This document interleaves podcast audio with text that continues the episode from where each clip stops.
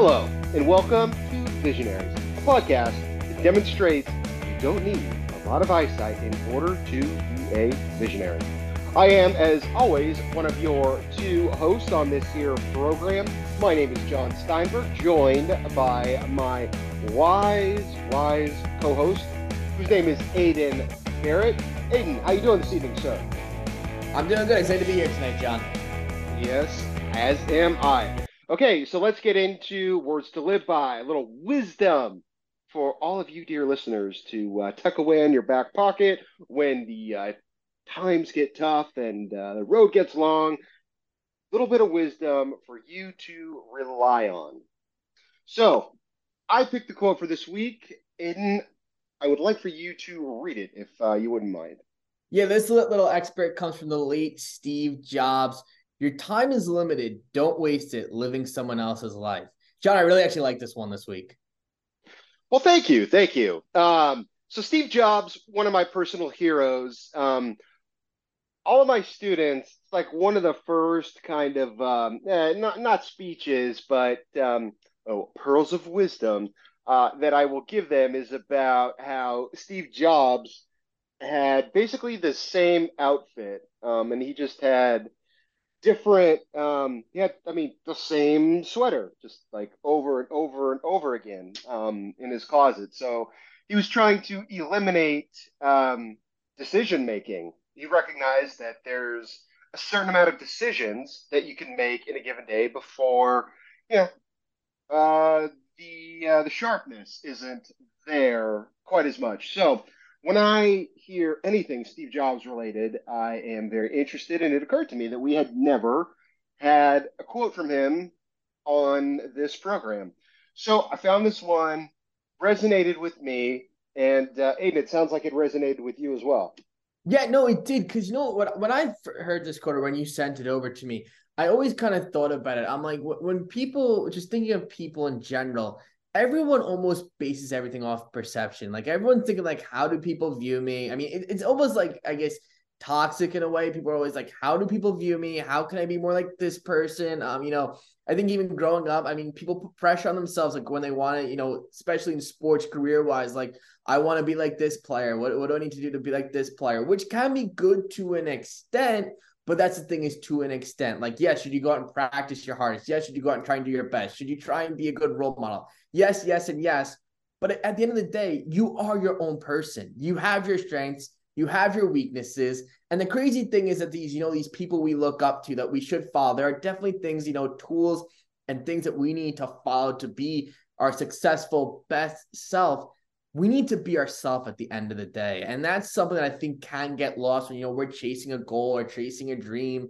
We want to be like that person, which is fantastic, but you have to do it in your own way. Be yourself. You have to, the perception, yes, is, does your perception matter? Do you want it to be a good one? Obviously, but it shouldn't be, you know, my perception, you know, I love this guy. I want it to be my perception should be this guy. I want I'm to do everything based on how this guy does it. Um if I'm not doing it that way, you know, something's wrong with me. No, nothing's wrong with you. You just have the wrong vision of what you want to be. You should be yourself. And I think that's something that I think people in especially in today's age uh, you know, they struggle with. I mean, there's just there's pressures on people, you know, growing up. And I mean, Jon, we talked about it. It's at the youth age where it's really important to teach these things because then they kind of grow up, they see it, they keep growing, they learn by that way. And you know, when if we're, you know, putting this, I guess, like toxic uh, of like you know you need to do things a certain way you need to be a certain way um it, it doesn't do them good it doesn't do anybody good. So uh, and you know doesn't do the world good. I mean we need everyone's unique in their own way. They need to go to their strengths.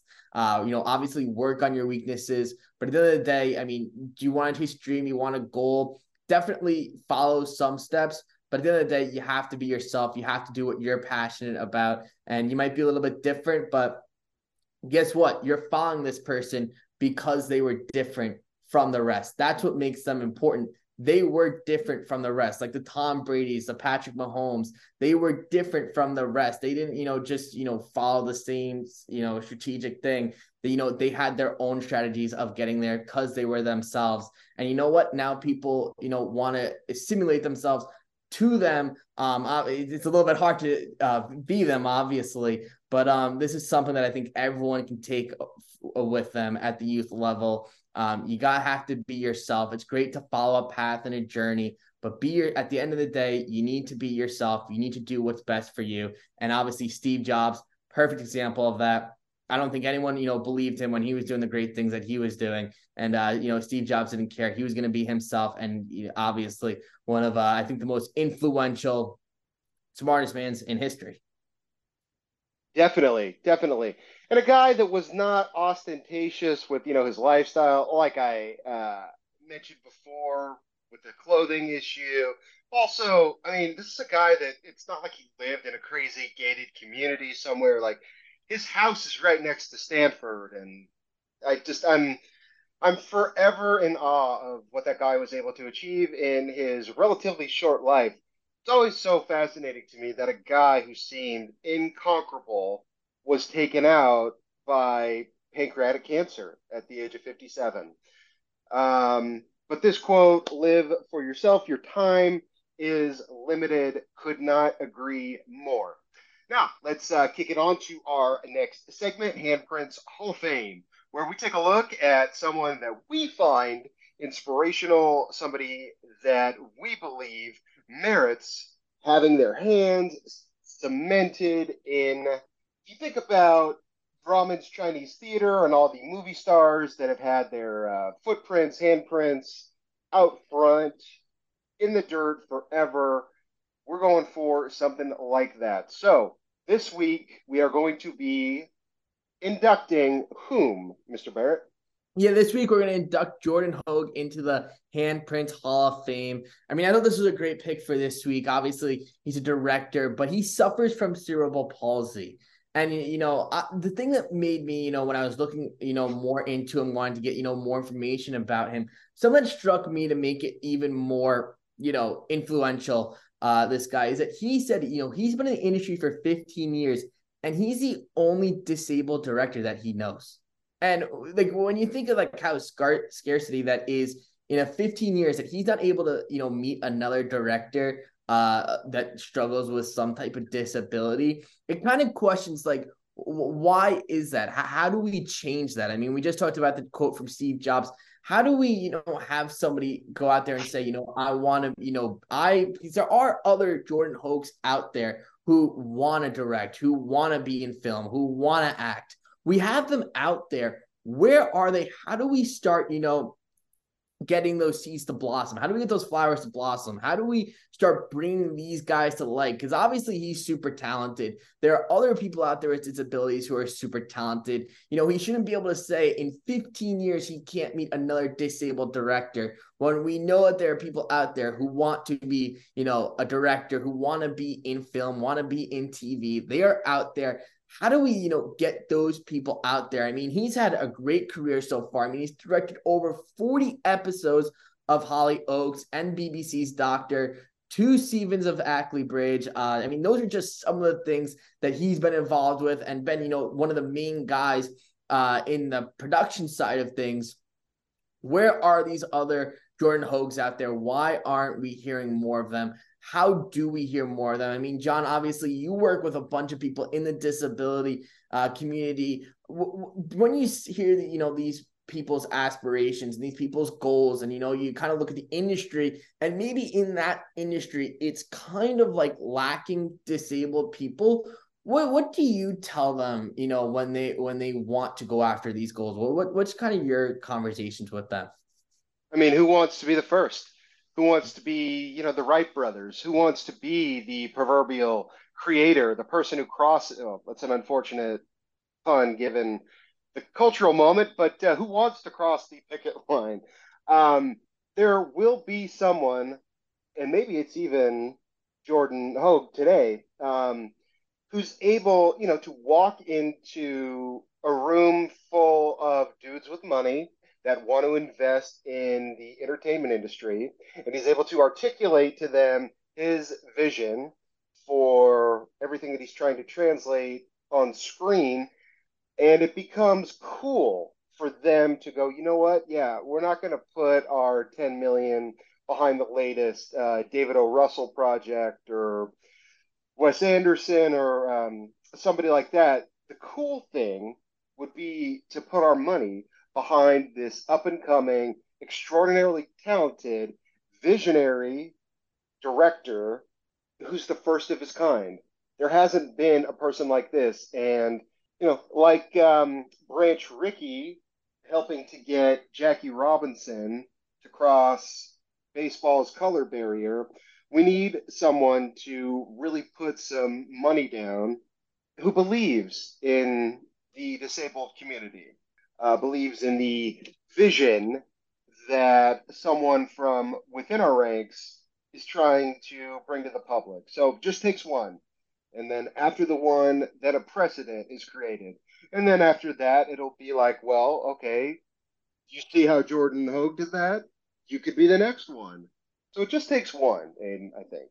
Yeah, and, and that's the thing that that one is always the hardest, and I you're right about that. We we need that one, and, and you know it's good that we have you know Jordan Hogue, but I mean it, has been 15 years, and obviously there's uh you know more people out there. I mean he was talking, he talked to a, a Los Angeles charity, and they said that they were only able to name one other director uh, who had a, a disability uh, that, that, that they knew of. So I mean, it's just it's unfortunate because me and you both know that they're out there. I mean, we, we have plenty of people, influential people coming on our show. I mean, we had just had a great guest today come on our show. Uh, we know that they are out there. So we need to find a way to, you know, kind of, you know, carve them out, find them, and, uh, you know, show that they have those, you know, those talents.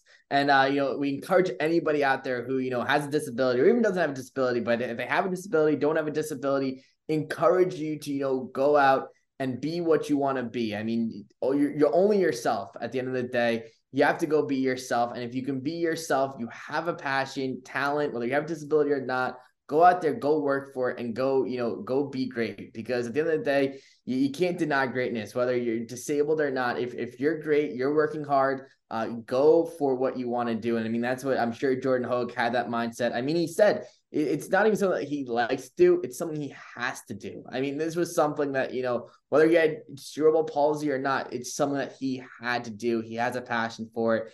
Um, and obviously, I mean, it shows. I mean, his, his, uh, his, re- his repertoire record shows for itself. Uh, you know, he obviously is someone who's really passionate and somebody who does a great job. And I mean, he, he's doing a good job for the disability community. Hopefully, more people follow in his steps because, like you said, Jon, just takes that one person. Yeah, I believe it was one Mahatma Gandhi who's quoted as saying, "Be the change you want to see in the world." So I don't know who it's going to be who's going to step up to the plate and um, be that person, but hopefully, whether it's uh, Jordan Hogue or somebody else, hopefully change is a coming. We got uh now, we, got, uh, we as I was saying, Jon. Now we have we have uh, two words to live by this week. We do, we do. Inadvertent, but accurate, nevertheless. And uh, now we are going to be moving on to Profiles and Courage, our opportunity to speak with someone on the front lines of the disabled world, um, we like to talk to people that inspire us and people that make us think and question stuff and bring a, a lot to the table. So, Aiden, who are we chatting with this week? Yeah, this week we're talking about with one of the podcasters of the Dented Puck. Drew Garza is going to be on here today. He's going to talk to us about blind hockey, his experiences, and a little bit about their podcast. Should be a good one. Okay, let's get to it. All right, Drew, thanks for joining us here today. Um, just to kind of start off, where did your love for hockey come from? Uh, my godfather's sister worked for the Dallas Stars front office when I was a kid, so they were huge into hockey. Uh, and so they got me out on rollerblades in a Target parking lot, uh, and from there it just took off. So I was probably four or five.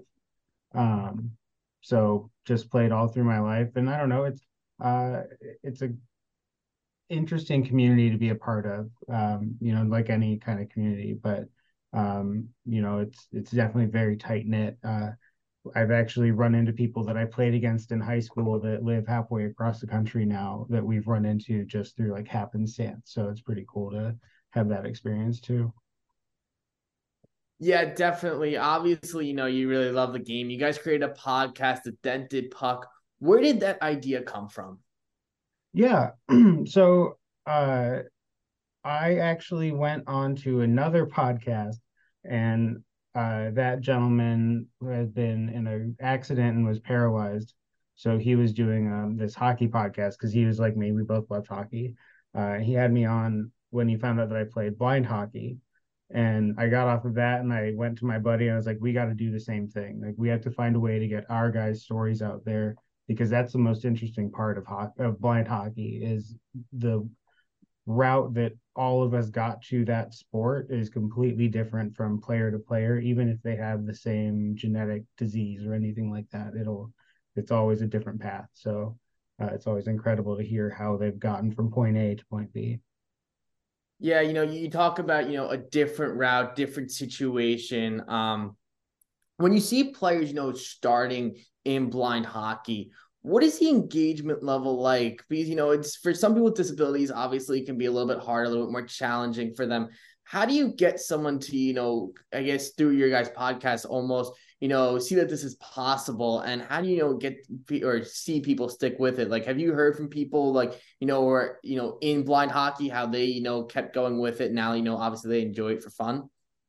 Um, you know, I think that it's multiple ways in the community. Um, you know, there are guys like me that grew up playing hockey, then lost their vision. And so finding blind hockey was getting something back that we had lost.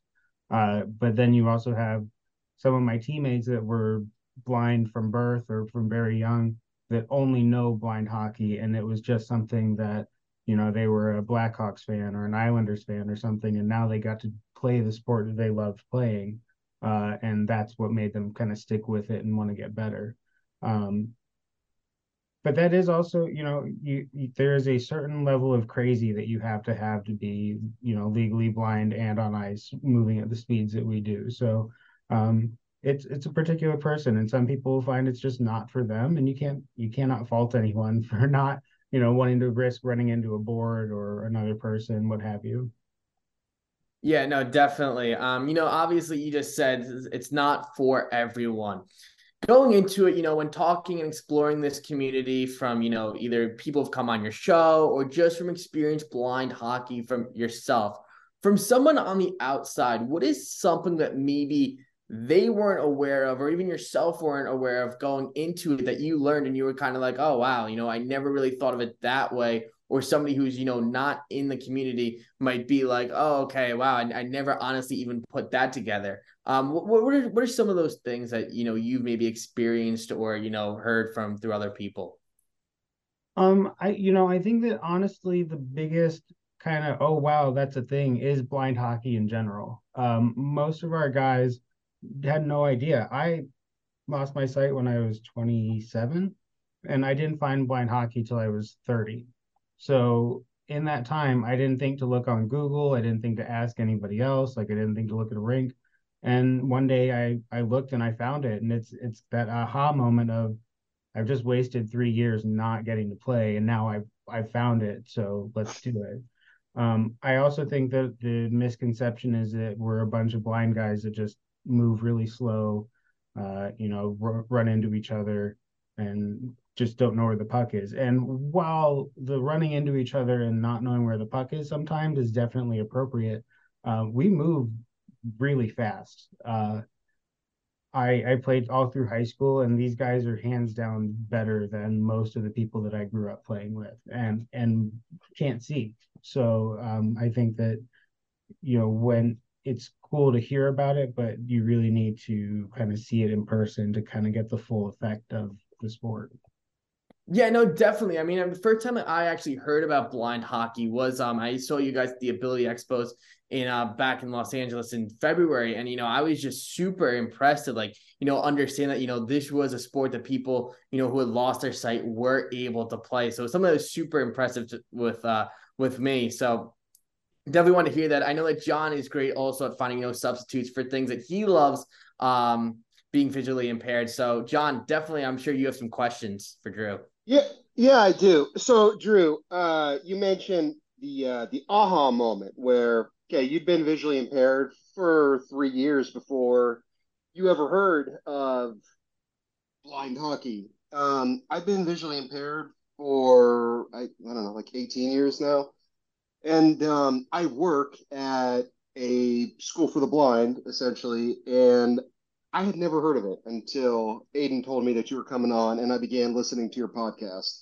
So, for our listeners who may or may not be, you know, in the visually impaired world, uh, within the disabled community, outside the disabled community, okay, can you kind of paint a picture of how blind hockey is different from oh your standard hockey? Yeah, absolutely. Um, and honestly, the answer is not very. Um, we have, I'll say, three main adaptations that allow us to play the sport. Um, the main one is our puck. So a regular puck is, uh, you know, two and a half, or sorry, three, I think three inches by whatever an, an inch. Our puck is five and a quarter inches wide by two inches tall, uh, made out of sheet steel and has ball bearings in it. So it makes noise as it gets hit, uh, either with a stick or moving across the ice. Um, the other rule or other adaptation is our goal is a foot shorter. So all of our goalies have to wear blinders to be totally blind um, to kind of make sure that we're not hitting them in the head as much. Uh, our goal is a foot shorter so that when they're down in what we call the butterfly, which is basically on their knees with their pads uh, splayed out to either side, their head is still above the crossbar. So, you know, if our shooters are aiming for that that post, it's not you know right next to their ears. It's a little bit low.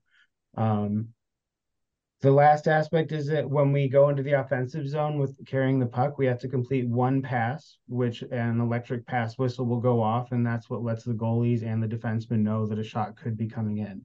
So we don't have things like breakaways. Um, someone can't just skate up and down the ice and take it through everybody and score. Uh, so it's just really built to um, be as similar as possible with that with the minimalist adaptations that we can utilize.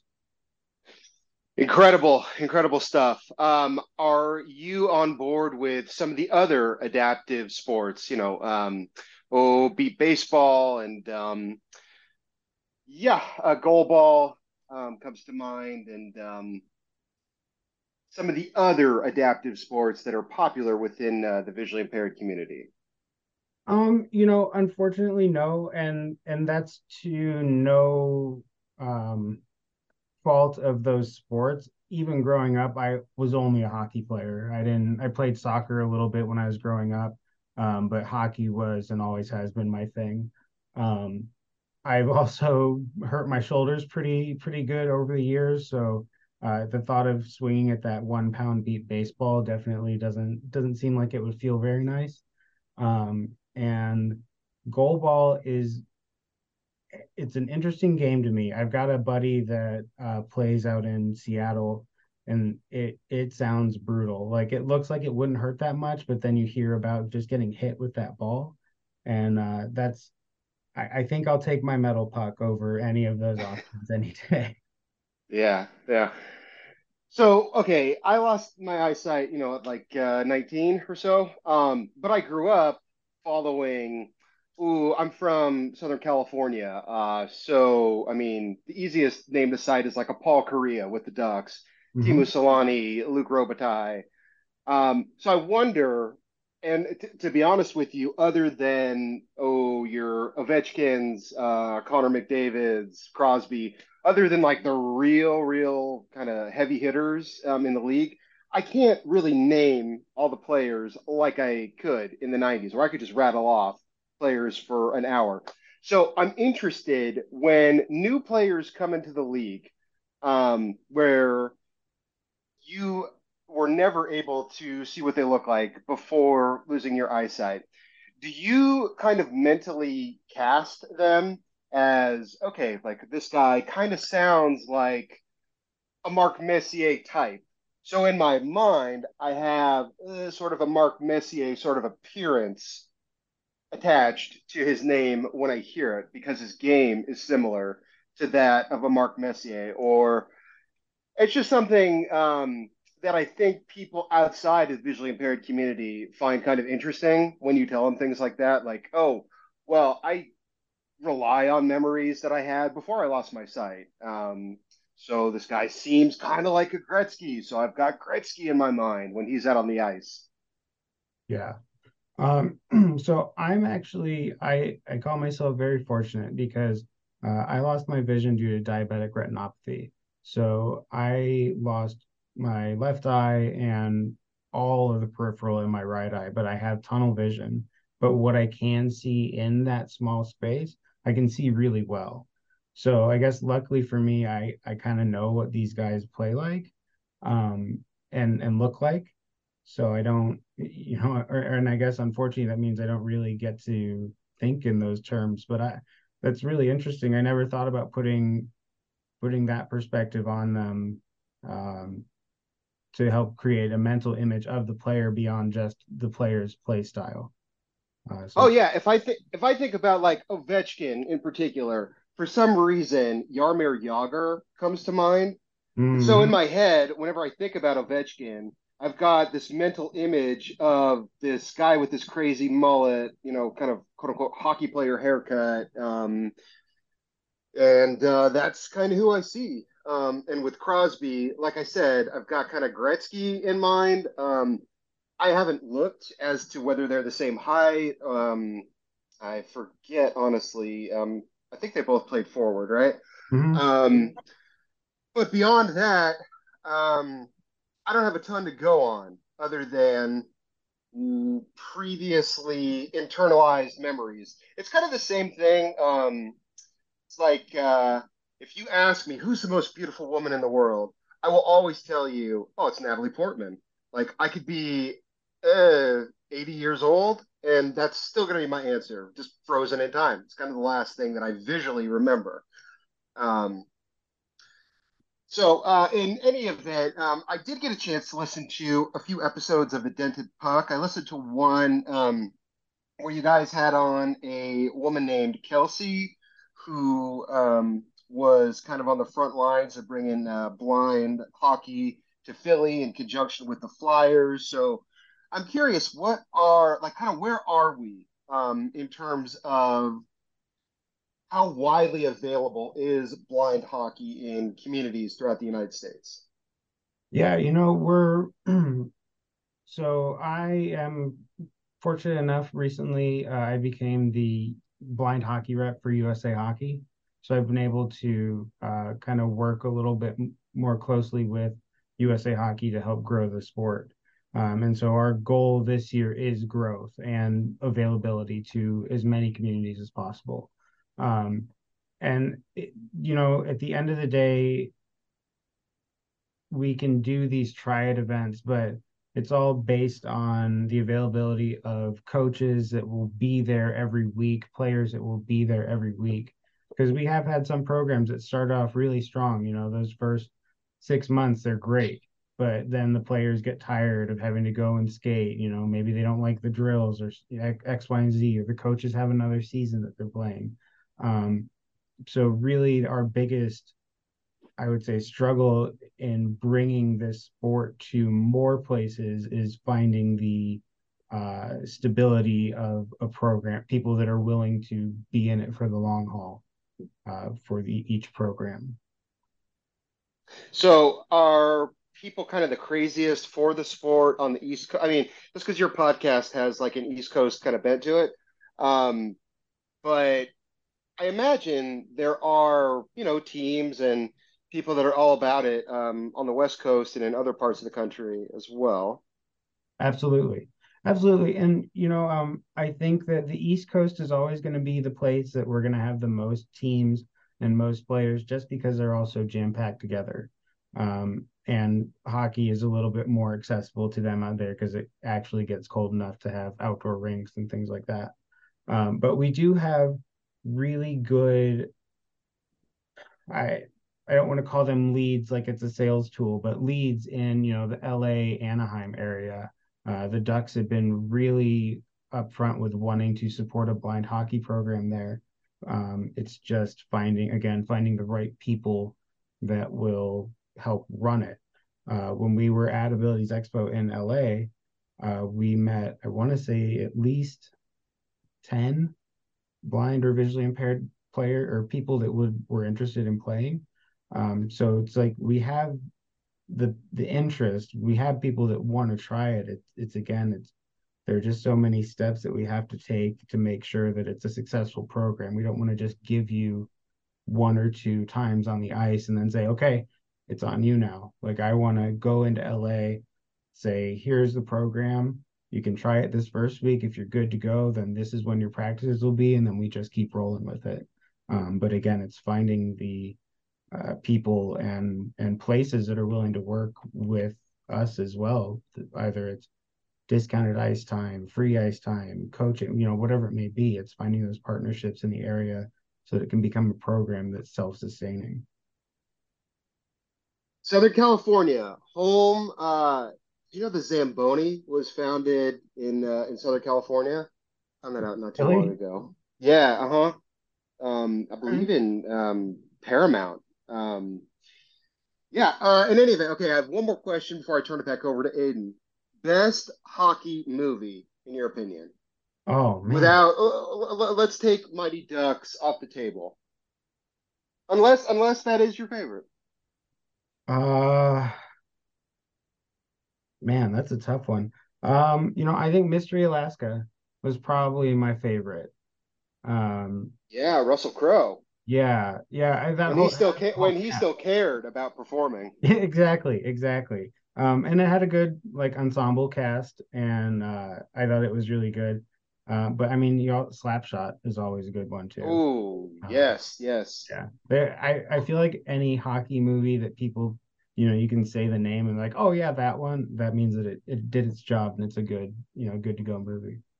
Definitely, definitely. I was thinking Miracle, but that's a little cliche on my end, and uh, I'll own that. You know, um, we we watch it not as a team, but we as individuals, me and my Josh, the other gentleman that founded the the foundation with me, um, we probably watch Miracle once or twice before we go play Canada. Uh, so it's not cheesy. I just felt like it was too easy of a, a pick to. Sure. yeah, no, I, I, I love Mystery Alaska. That's a that's a David E. Kelley project that no one remembers as a David E. Kelley project. Um, all right, Aiden, kicking it back over to you, sir. Yeah, you know, I'm, I'm gonna answer that question too real quick. Mine actually is uh is Miracle. I mean, that's my favorite movie. Uh, just in general, I love that movie. Uh, obviously a hockey fan and just you know the story behind it is great. Uh drew you mentioned earlier you know goalies have to wear blinders. Um and i also asked you earlier you know is there any way like how sometimes people people aren't visually impaired how they can maybe don't understand everything that goes on in blind hockey for someone like me, is there have you guys thought of a way, you know, putting on maybe like a program where someone like me kind of experience like what it's like to play blind hockey so we can kind of understand what you guys are going through while you're out there on the ice? Yeah, absolutely. Um, so the Dented Puck has a traveling team of blind and visually impaired individuals uh, that go to different charity tournaments. We mostly work with a group called Dog Nation. Uh, but when we play them in a showcase game, they'll all wear goggles that imitate different forms of blindness. So, I mean, we can't do a lot with acuity, but you know, we'll black out one whole eye and then put you know blind spots all over the other lens. Uh, or we'll scuff it up or use like a matte finish so that it's a little bit foggy. Um, and really it's because the other reason behind not wanting to make you as blind as some of our players are is is safety. You know you're you're out there playing hockey and it's the first time that you've you know the entire left side is gone and you've only got certain spots on the right. We don't necessarily want you to have to deal with everything all at once.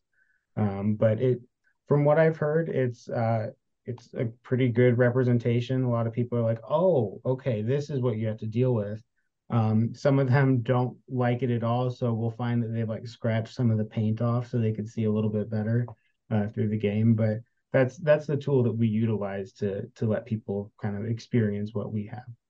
Yeah, you know that that's actually really interesting that you mentioned that because I was thinking to myself like, how do you make it safe? Because obviously, like someone like myself going from you know completely like full vision playing hockey and then going like completely blind doesn't really seem safe for them or even though you know the players who've been playing blind for a little bit longer. So that's really interesting that you know you don't make it completely blind but still give them almost you know an example of like what you guys are seeing or what you guys are doing while you're out there on the ice. So definitely that's really interesting. You mentioned going you know when you play like team canada. Um when you're playing you know uh people from other countries is there almost like a difference? Is there is there a difference in you know game style between or like uh, rules? Or is it kind of i mean obviously you guys there's certain rules you have to abide by but is there like differences from either playing these guys or talking with these guys like how you know their game is played? Um yeah i mean the the canadians started this in the 70s so they've got you know 50 years on us as far as how they've progressed the gameplay. Um they're definitely a lot smoother. Um but they're a lot larger than us too. So we do practices that maybe have five to eight players there at a time. They have enough players at every practice that they're just scrimmaging. So a lot of game sense gets drilled into them. Um, they kind of learn the natural rotation of of play. Uh, so you know, it's they definitely have a, a step up on us. Um, as far as when the US plays Canada, it it's always going to be completely different when you're playing for your country against another country. Uh, it definitely gets amped up to 11 and um, people are just flying out there. Uh, and it's it is faster hockey than I've than I've played in my life. And um, you know, the Canadians have some I, I, hate to say it, the Canadians have just some incredible players on their team that that just it's their sport you know it's ingrained in that society and in that community. And they can do things that i'm like i don't when i could see everything i don't know that i could have done half of that. So yeah no canada if they got one thing they definitely have hockey um you know going back seven months ago me and Jon had never even heard of blind hockey now we both know and through this you know this conversation we've gotten some really good insight on it i'm sure our listeners will too you know, you said Canada has, you know, 50 years of doing this. Um, you guys right now, you're growing. What do you think is the best way to keep growing this sport and getting it out there? Uh, working with the blind schools. You know, finding, you know, I, I do think that's kind of a shortcoming of the United States as a whole is that there is not um, a lot of blind and, you know, blind schools in the country. Um, a lot of times the kids just get put into a standard high school. Uh, I know that at the high school I went to, they ended up with the special uh, kids, uh, special ed kids, which just I think shows. Uh, I I think it's just hard for people to understand how to kind of deal with blind people. Um, but finding the schools that have that are built specifically for them and going in and you know making it a field trip day and then you know showing them that you're safe to do this and that we can you know teach you how to skate or teach you how to play hockey whatever it may be uh, i i think really our, our thing is give allowing people to try it giving them the opportunity to try it because like i said it's not for everyone not everyone's going to want to learn how to skate not everyone's going to want to learn how to play hockey if they want to learn how to skate but um, it's giving every visually impaired, blind child, adult the opportunity to try it and find out for themselves if it's something that they want to continue doing. Uh, and to that end, we keep doing try blind hockey events across the country. Um, it's just a matter of finding the right partner to to make sure that we can grow it more.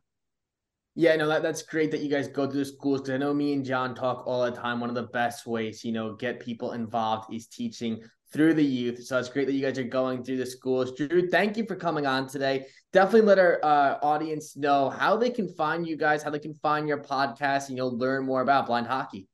Yeah, um, we're the Dented Puck on pretty much everything. It's the Dented Puck podcast on uh, Amazon, Spotify, all those fun places. Facebook, we're just the Dented Puck. Um, but it's a weird enough name that no one else was able to get it. So we got it on everything. That's awesome. Yep, they got some really cool guests on there. Really cool show going on, on over there. We got a really cool guest today, Drew Garza. Thank you for joining us today. Uh, great, great conversation. Awesome. Thanks, guys. I really appreciate it. Yeah, thanks so much, man. Awesome stuff there, Drew. Thank you for coming on. If you're still listening, definitely something that uh you know needs to get out there. I mean, Jon, we were just saying. I mean, we we haven't even known about uh, blind hockey until the past you know seven months. I mean, you said you just heard about it. I just heard about it. You know, back in February. I mean, what an awesome thing and creative thing that they've came up with. Incredible stuff. Really, I mean, I'm somebody that has been oh enmeshed, shall we say, visually impaired community for quite some time. Like I said on the interview, and I'd never heard of blind hockey. So goes to show every time you think you've got it all down, you actually do not.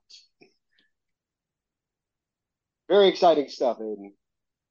Yeah, no, definitely, definitely, uh, some really exciting stuff. And I mean, they said, you know, the Canadians have been doing this for 50 years, and uh, but you know, you know, we're, we're definitely growing it as well. And know, Drew's podcast doing a great job, you know, getting out there. He got some great guests on. I definitely strongly encourage you guys to, uh, if you like this podcast, definitely go give them a listen as well. The Dented Puck podcast.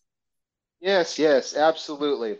So now uh, we are going to talk about representation and respect in the media, where we take a look at oh, a movie, a television show. We've examined songs, plays, books, short stories, lots of things where we always ask ourselves the fundamental question did they get this right?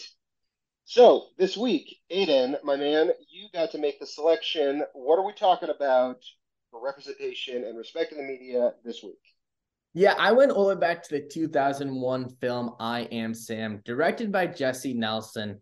Uh, Sam played by the role of Sean Penn, you know, single uh, father in Los Angeles who is uh, mentally retarded, and he, you know, he gets this daughter who, uh, you know, he finds from a homeless woman who really doesn't want to take care of her anymore. Um, and you know, Sam's gonna, you know, try and raise this uh this daughter because obviously we can tell right from the start, Jon, that Sam has a really good heart. He, you know, he wants to be someone who can help and uh, you know he, he really kind of falls you know in love this general relate general love relationship with Lucy, helping her grow up. But when Lucy starts to get older, it's still a pretty young age. She's kind of outgrowing Sam, not in the way of love or anything, but more in the sense of, you know, obviously Sam struggles, uh, you know, mentally a little bit and Lucy's kind of starting to outgrow uh, Sam's level of intelligence. And, you know, this is starting to become a little bit of a problem in, you know, social areas. Um, I mean, it, it's obvious that her friends are able to pick up that Sam is a little bit off. Um, even at the young age of like, you know, first, second grade, they're kind of picking up that Sam might be a little bit different from uh, maybe their parents. And Lucy understands this as well. She actually tells one of the boys um, that that he basically that he is mentally retarded. Um, and you know, you know, Sam is somebody who really loves Lucy, and unfortunately, this gets bad enough where they're they're trying to put Lucy into foster care, and they do. Now, Sam he still loves Lucy very much, wants to keep taking care of her. I mean, I'm kind of explaining the movie, but wants to keep taking care of Lucy um, and he he wants to fight for it. So you know, him and his friends, his friends also have some issues. Him and his friends, they you know, they talk, tell him to go talk to this lawyer Rita. Rita's gonna help him. And the, the part that I really like here is that Rita is able to help him. Eventually, they get the custody back of his daughter. But um, the, the part that I liked here is that we had why I wanted to pick this movie, or one of the reasons why we wanted to pick this movie, is that I thought here's where they did a really good job. They have Sam. Maybe he's, you know, he's not the smartest person in the world. We know that he struggles in social situations, doesn't always pick up on everything, but he's able to help Rita in a way. He's able to help Rita reconnect that relationship with her son that, you know, it's kind of dwindled away he's able to re-show her love with his her son through his his kind of emotions and love for his daughter Lucy. How hard he's trying to fight for Lucy. It was almost kind of like a kind of an eye opener, I think, for Rita. That um, you know, here's someone who wants to fight so hard for his daughter, and I mean, she can't even, you know, she's having a trouble trouble time relating with her own son. And I mean, she's not even mentally retarded. So they really show Sam in a good light here that, you know, maybe he's not great in these ways, but he's someone who's loving, someone who's caring, and someone who can show that love to somebody else who isn't mentally retarded and able to kind of reconnect that family or that relationship, that daughter and son relationship. Um, so you know, I thought they did a really good job showing it there. So all in all, Jon, I thought they did a pretty good job with showing this, you know, this mentally retarded person having love for daughter, wanting to do the right thing, helping another relationship along the way. I thought they did a, a pretty good job, especially going back, what, 22 years ago at this point. So, I mean, 22 years ago, having a film out like this, I, I thought uh, I thought they did a pretty good job, Jon. What, what, what about you? Yeah, it's interesting. Uh, when you mentioned that we were going to be talking about the film, I flashed back to so like I'm old enough to remember when this came out, and I remember the soundtrack. It had a just a really really nice soundtrack. Uh, there was some Eddie Vedder on there, like multiple Eddie Vedder songs and a Beatles cover, as I recall. And in any event, revisiting the because I haven't seen it since the film came out. So revisiting the film, um, okay, there's the one temptation which you know you have to kind of steel yourself from, which is to go, oh, I know way too much about Sean Penn now, and I it's very hard to watch Sean Penn um, stuff without going, oh, right, the guy, you know, like he interviewed El Chapo and he's in Ukraine and he's uh, butting up to Hugo Chavez when he was in power in Venezuela. Like he has a had a very prolific off-screen life, shall we say. Focusing on the movie, though, in and of itself, it gets us to the fundamental question of who's qualified to be a parent. I mean, that's kind of what the entire film is grappling with. Um, and I think there were a number of movies, television shows, pieces of pop culture uh, that have asked this question from time to time in different ways, whether it's oh a discussion from 15 years ago regarding can uh, a same-sex couple supply a child with the kind of love that they would get if they had a mother and a father? Um, just any kind of depiction of parenting outside the quote-unquote norm that's kind of what this movie is grappling with.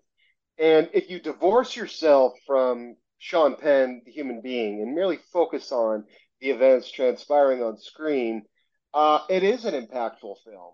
Uh, the performances are quite good.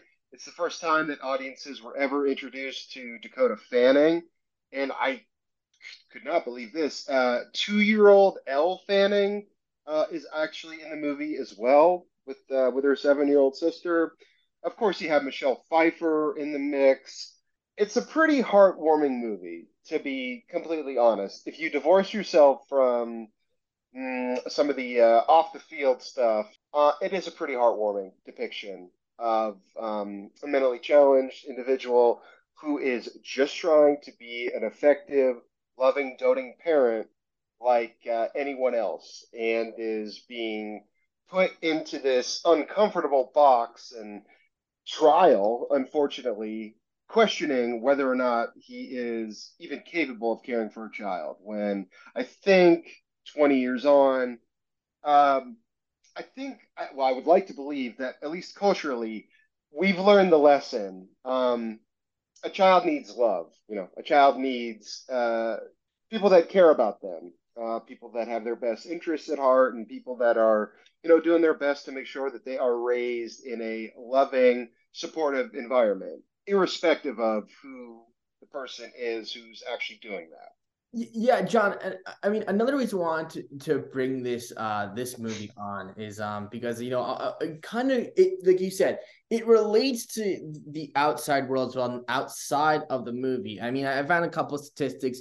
You know, one in ten parents that live with their children they have a disability. So that means uh, every you know 10 couples there's two parents that have um, a disability. Um, the university of bristol they did a little bit of a study. They found that uh, learning, dis- learning disabilities it is more open to helping you know the mom on parenting than it is so much the father father like they help the father in like other ways you know like with jobs and stuff like that. But the parenting aspect it's not as open to helping the father. My question to you almost is do you think it would make a different a bigger difference on society if this movie comes out in 2023 instead of 2001 do you think there's more of an open mind you know 22 years later where this maybe is even more impactful?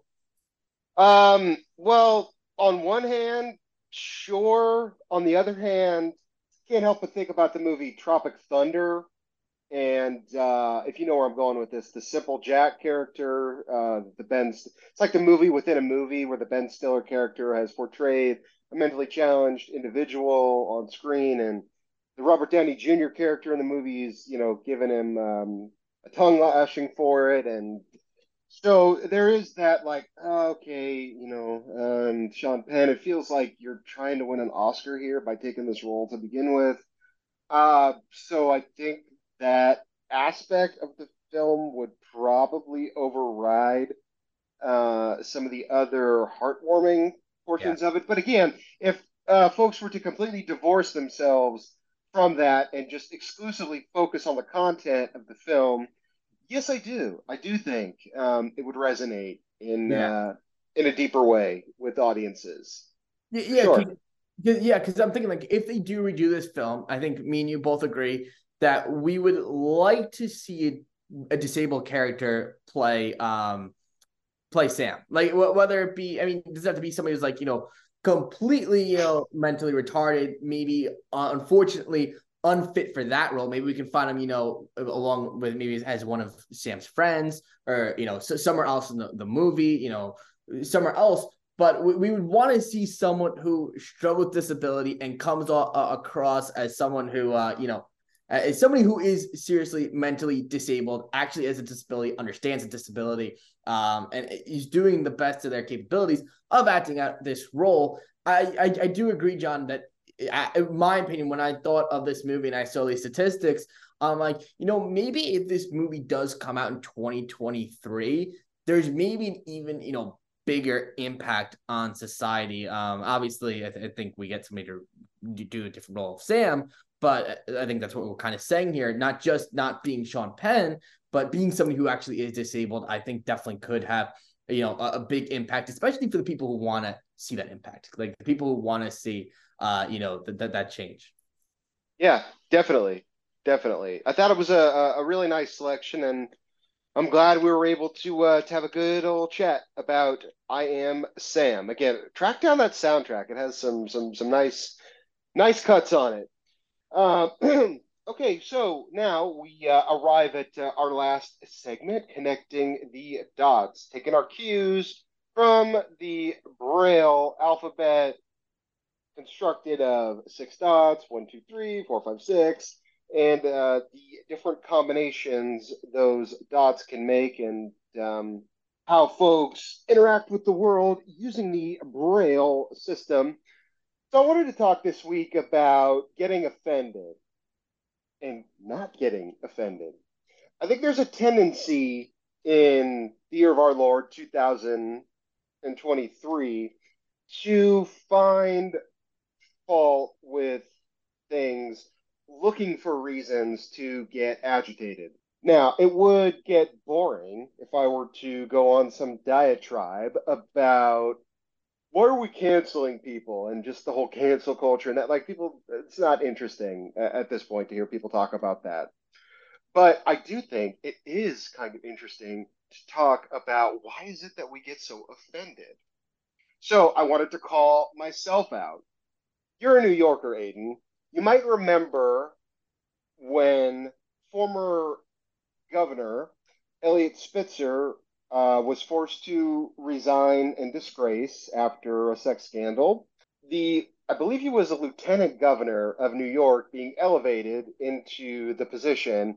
One David Paterson, uh, a gentleman who actually suffered from a visual impairment.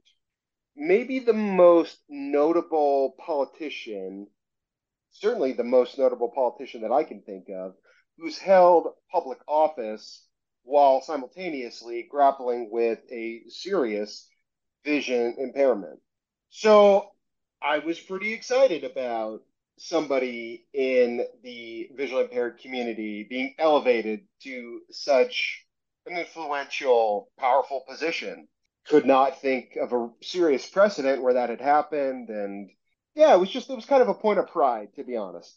Then there was this sketch on Saturday Night Live where Fred Armisen portrayed David Paterson kind of like Mr. Magoo, where he's sort of bumbling and not able to deliver a coherent speech, um, not able to see this and to see that. And the whole thing made him look uh, underqualified, shall we say, uh, to hold such a prestigious position. And I saw this sketch, and um, though I don't like being the person who gets offended, I couldn't help it. I went, "Oh, come on, really? You got to go there? There aren't enough people, um, able-bodied folks, uh, that you can kind of knock down a peg. Like, fine, you know, make fun of the governor. Like, you get into politics, uh, you get into public office, you become a public figure. It's part of the deal.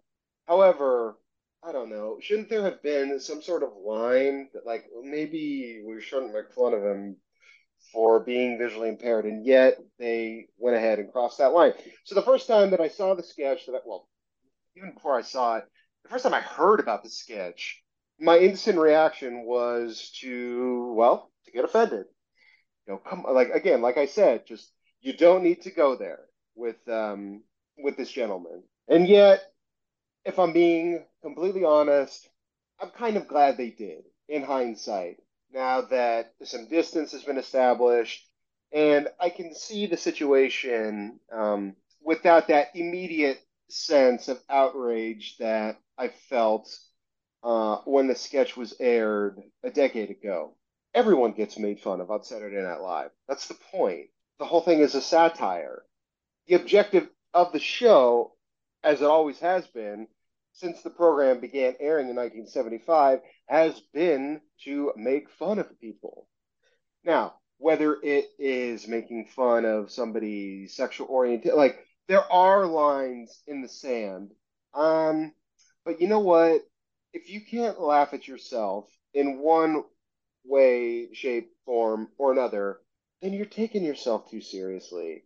And that's the type of stuff that gets people into trouble. When you can't laugh at yourself, when you can't poke fun at your own community, uh, when you can't see the humor in a situation, that's when people get into trouble. They take life way too seriously. They begin to take themselves too seriously. And um, you know what?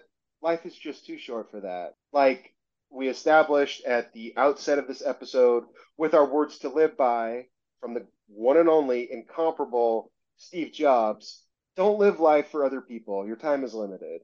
Don't waste it being offended. Don't make the same mistake that I did and immediately rush to judgment, trying to condemn an institution like Saturday Night Live that, if we're being fair, pokes fun at everyone. Why should the visually impaired community be any different? What do you think, Aiden? Yeah, Jon, you know, th- that's actually like a really interesting point that you brought up is because, you know, Saturday Night Live, eh, they're notorious for making fun of, like you said, everyone. I mean, they go after, you know, politicians, they go after them all the time, presidents, um, you know, they, they go after everyone. They go, um, it's kind of like, you know, what I think as well, it kind of fits into those lines, or like, you know, the family guys in the South Park can be super crude. Um, you know, pr- probably not the, uh, what you should be watching at, you know, c- certain ages. But, um, as you said, Jon, they, they go after everyone it's not a direct target. And that that's what I think the point that, that's a good point that you brought up. It's not like every single episode they're coming on and they're going after the same, you know, disabled community every single episode and they're just pounding and pounding them. That's wrong. That's strong. That's you know, that's crossing the line, going to the same community. That that's not that's not humor anymore. That's just bullying. But you brought up the good point they they go after everyone, and you know everyone kind of you know get, get, maybe gives a little bit of a chuckle. I mean, if you don't love the joke, I mean, they're I mean it's it's it's a little crude sometimes. You're not not everyone's going to love every joke. Not everyone you, you said, Jon. At first, you were a little bit offended. Then you, you took a little bit step back, and you realized, okay, well, this show kind of goes after everyone. It wasn't anything, you know, to completely directed and uh, you know it's not like they're going after one single community. They go after everyone. And when you put it that way, like it makes sense. You're kind of like, oh, okay. Like, I mean, uh, me, myself, I, I don't stand for, you know, making fun of anybody who's disabled, special needs. I mean, it, it gets me like, it gets me angry. Um, but the way that you put that is that, you know, Saturday Night Live, they're known for making fun of everyone. They every single show they're gonna go after you know a certain you know group of people or a certain person or a certain person in a certain type of job position. Um they're they're gonna go after them and i mean that's what it should be taken as. It's not anything that's like um should be taken personally.